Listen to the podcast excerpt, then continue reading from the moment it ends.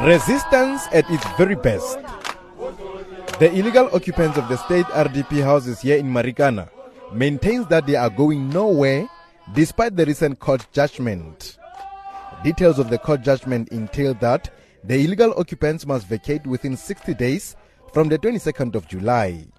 The adamant residents argue that they are the rightful beneficiaries. They claim that the list of beneficiaries was tampered with in favor of those they allege to have political links. But now, time is ticking for every one of them to move out. Uh, as the court judged that they are going to remove us with Red Ants in these houses. Me as Matiji, so I'm not going anywhere because I deserve to stay in these houses. If we are not going to allow the municipality, the Rustenburg municipality, to come move our our people in these houses. The area is in Ward 32 and was recently won by the EFF. Now the unflinching new councillor Philip Mtombeni says they will legally fight the case to its conclusion. I don't see the reason why to say to the people must be victimized because people will need housing. I, don't allow any person to, to, to, to, say to the people out in, in the houses. We'll take the, will our lawyer to the money to say um, the, the cases must forward to the High Court.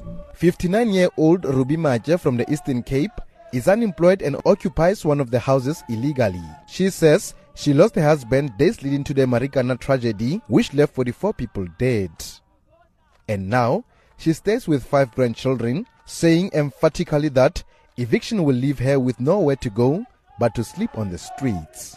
I am sick and very poor. If the municipality evict me, where am I gonna go with so many children?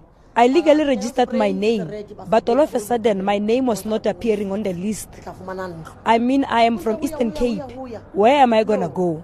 On the streets, children are playing peacefully. Little do they know that in the next few weeks, this place they call home will not be theirs anymore. It's been a while now this 450 million rand housing project has been a legal and political battlefield for these residents and government. But now all focus will be at the Supreme Court of Appeal to get an outcome of the case. Furthermore, the municipality refused to comment, saying the case is still at a sensitive stage. Lucas Mothibedi, reporting in Marikana in the Northwest.